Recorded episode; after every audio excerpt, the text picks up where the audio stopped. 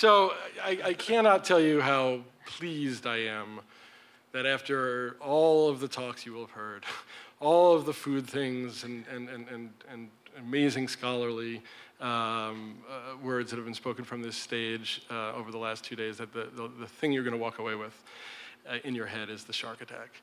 Um, uh, it, it's very possible that you've not heard of the shark attack, um, and uh, certainly not. It's certainly not as well known as the uh, as the hurricane or the hand grenade, uh, even as well known as the the, the fruit bowl, the, sorry, the fish bowl, or the jester, or the huge ass beer, the huge ass beer. Um, it's very possible you haven't heard of it, and and that's largely because it's it's neither legally protected by trademark the way that. Um, the hand grenade is, uh, it's not sellable in a powdered form. Um, like the hand grenade, it is, uh, it is served at Tropical Isle, uh, but it is a little bit like it's on the secret In N Out burger menu, um, insofar as anything that arrives with whistles, bells, screaming bartenders, and flashing strobe lights can be considered secret. Um, but the truth of the matter is that the, the shark attack is, is truly more of a, um, an act of pu- puppet theater than it is a drink. Um, but what, of course, it shares with these other drinks, as, as my colleagues have, have done a very good job of establishing, is that it, it, is, um, it occupies roughly the same position in, in relation to um, serious cocktails as Bourbon Street itself does in relation to New Orleans, which is to say, um, somewhere between the embarrassing uncle you hope doesn't show up um, at your wedding and uh, at worst something so vile and, and disgusting that you actually define yourself in opposition to it.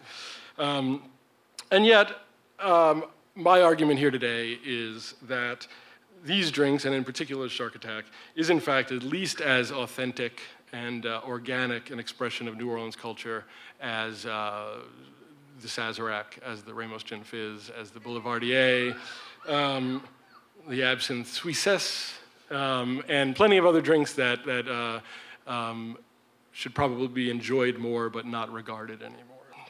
So, um, who am I? Um, I am not a scholar like Ryan. I am not a, a brilliant popular historian like, like Wayne. What are my, um, what are my qualifications? Um, I can only answer by showing you my bathroom counter, in which this is a mere fraction of, uh, of my collection of, of sharks. Um, a few years ago at a, uh, at a seminar at the Tales of the Cocktail, I found myself doodling this, um, in which I pondered the oceanographic uh, uh, truth of the shark attack, which you'll l- learn a little bit more about. This may make more sense in a little while. Um, this is what happens to anybody who is uh, uh, lucky or unlucky enough to come visit me in New Orleans. Um, let's see who we have here. You'll recognize some of these faces. Um, I think I'd like to draw your attention in particular to, uh, to this slide on the left um, and say, look at the happy, happy man.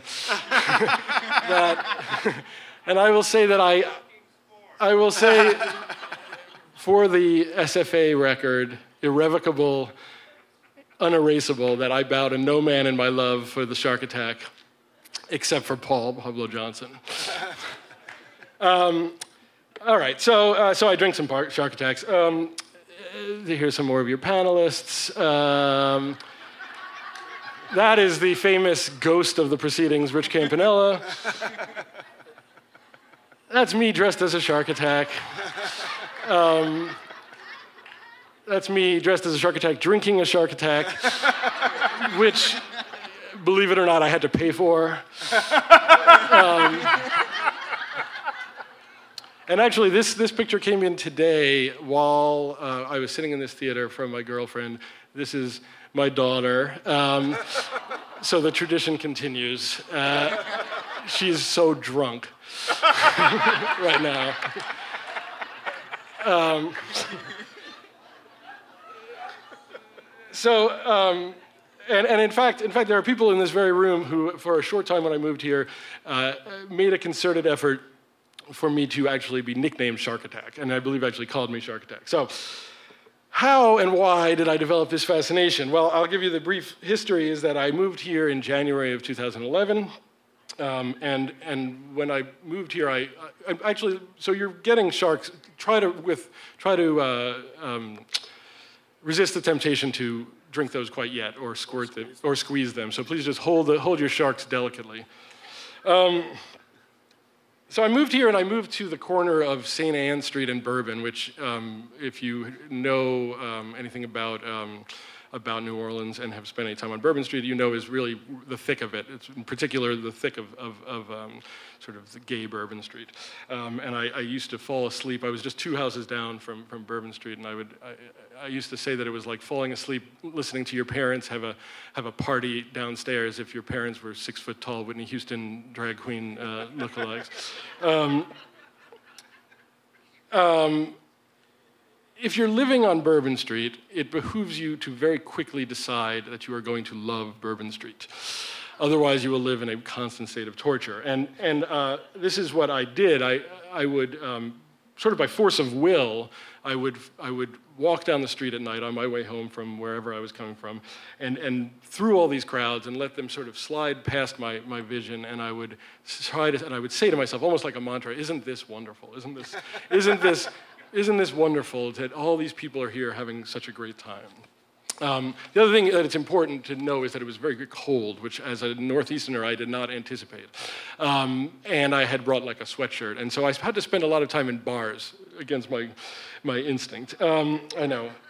What is, um, and so I was, I was sort of forced to spend time in bars. And one night I was in um, Molly's on Toulouse, which is on the corner of Toulouse and, um, and Bourbon, right across the street from the Tropical Isle. And a woman came in who had just gotten off work at the Tropical Isle, and she was complaining about the fact that she'd just been chastised, along with the rest of the staff, with a memo about this drink called the shark attack. Um, and so, this is, for those of you who have not seen it, this is how she described it. You ready? Customer orders a shark attack, and first the bartender fills a large plastic cup with a, with a kind of vodka and sour mix. It's sort of pale blue, like a lagoon.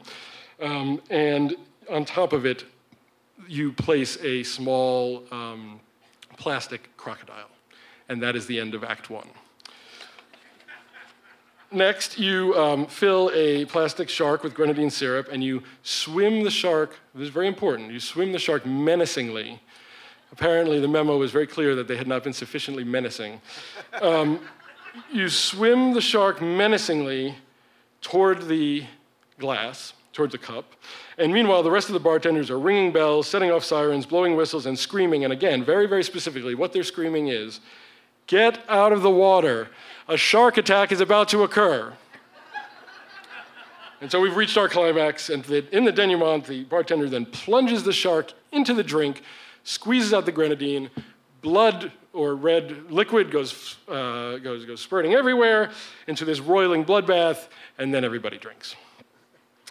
I think I made this woman at Molly's tell me this story about six times um, with a drink each time. And, and, evidence suggests that at some point, everybody in the bar uh, went across the street to enjoy uh, a shark attack. The evidence I'm discussing is that the next morning, feeling slightly less uh, than 100%, I went out for breakfast. I felt a strange lump in my pocket, and I found that. Um, along with uh, these on the, on the bar. Um, and the rest is history. Um, now, I, in, a, in, a, vain attempt to justify my place up here, I, I, did do a little research into the history of the, of the shark attack. Um, and, and as I mentioned, it is not proprietary. Uh, there have been other versions of it. Um, at least of drinks with, uh, with similar names and using grenadine. The Shark Bite, for instance, is the signature drink of the Holiday Inn Sunspree in Montego Bay. It consists of fruit juices and rum and 7 Up, and again, grenadine for the blood effect. Um, it appears that the first shark uh, drink called the Shark Attack in the New Orleans area was at a restaurant called Augie's del Lago out on the lakefront, um, part of uh, what used to be a great strip of, of restaurants out there. This was open 24 hours. It had 10 bars, two restaurants, and you could sail right up to it. Um, but there was no show. There was no, um, and as a matter of fact, I don't believe there was even a shark involved. Just that it was um, a, uh, there was some grenadine. Um, and then it seems even before Tropical Isle that there was a uh, shark attack at a bar called Lucy's Retired Surfers Bar and Restaurant, which is still um, extant here on, uh, in, in the warehouse district. And that drink is very similar to Tropical Isles, um, but well, kind of different. Um, that's that shark, which is certainly not menacing. Um, completely out of scale for the cup, um, as you can tell. Um, and, and just to make matters worse, they, they use a, a, blue whale occasionally. But, but worse than that, what, what really mattered was uh, Ryan and I went in, in, the name of research and, and had one of these a while ago. And is that each bartender was required to come up with their own presentation, and this was ours. Uh, she came over and she said, first of all, it was not um, a crocodile, it was mermaids, which is obviously stupid. Um, um, she said, um, Oh, look, some mermaids are swimming around. And she put the shark in and she said, Stupid mermaids. $10. Um, and it was these two things together um, this, this, this, this, lackluster performance and, and learning about Augies that made me realize that the very thing that I had first found so hysterical funny and so, so mock-worthy about the shark attack uh, at Tropical Isle was, in fact, the thing that made it genius, and that is the script. Because this is a drink in which the drink itself is all but irrelevant. It's a drink that actually has no recipe. Um, what it has is a story.